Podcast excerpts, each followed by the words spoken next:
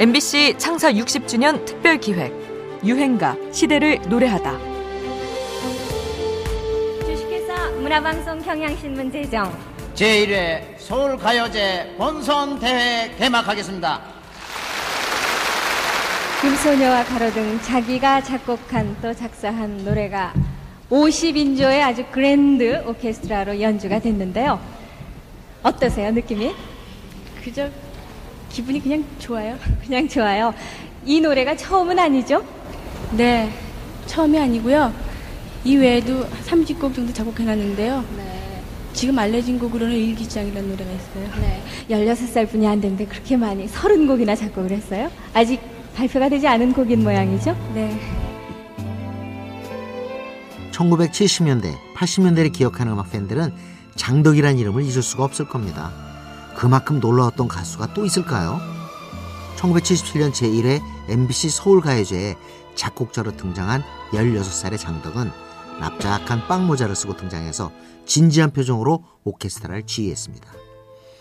참가곡 소녀와 가로등을 부른 가수 진미령보다 더 화제가 됐었죠.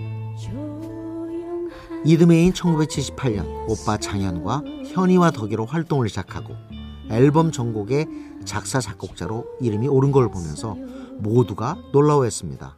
그때까지 우리 대중음악계에는 직접 곡을 쓰는 여가수가 없었기 때문이죠. 장덕에겐 천재 소녀라는 찬사가 뒤따랐고 그렇게 우리에게 최초의 여성 싱어송라이터가 탄생하게 됩니다.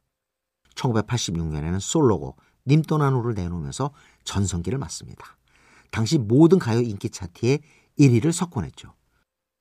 하지만 그 전성기는 짧았습니다. 가수 장덕양이 오늘 새벽 1시 반쯤 자신의 집에서 수면제를 먹고 신음 중인 것을 함께 사는 29살 문 모 양이 발견해 병원에 옮겼으나 숨졌습니다.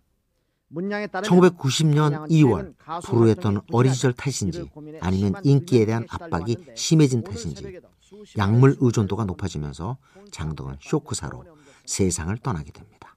28의 요절이었죠. 장례식에는 정말 하얀 눈이 많이 왔거든요. 어찌나 하얀 눈이 많이 수북히 내렸는지 그냥 마지막 빈소를 떠나는 그런 마당을 이렇게 보면서 참 예쁜 날 떠난다. 예쁜 사람은 이렇게 예쁜 계절에 예쁘게 떠나는구나. 그런 생각을 했거든요. 오빠인 장현도 몇 개월 뒤에 설암으로 사망하게 되면서 비극이 이어집니다. 충격에 휩싸인 동료 가수들은 그를 기리는 앨범을 만들어 추모하기도 했죠. 님 떠난 후에서는 생전 그의 외로움과 방황이 느껴지기도 하는데요. 너무 어린 나이에 세상을 떠난 천재 작곡가의 유행가를 그리운 마음으로 들어봅니다. 장덕 님 떠난 후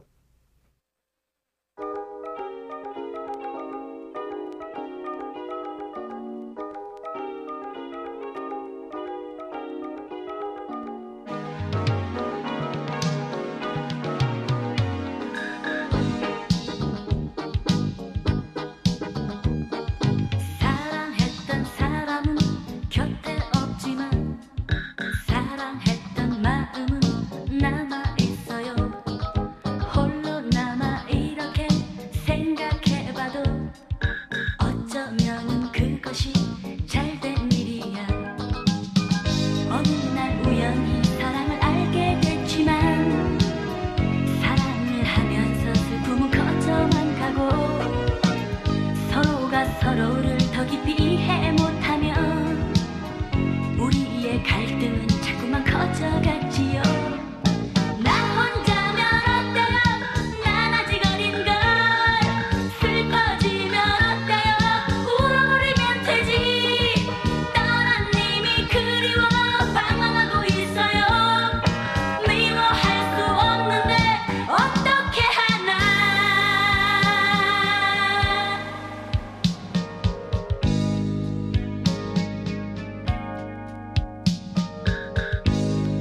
MBC 창사 60주년 특별 기획 유행가 시대를 노래하다.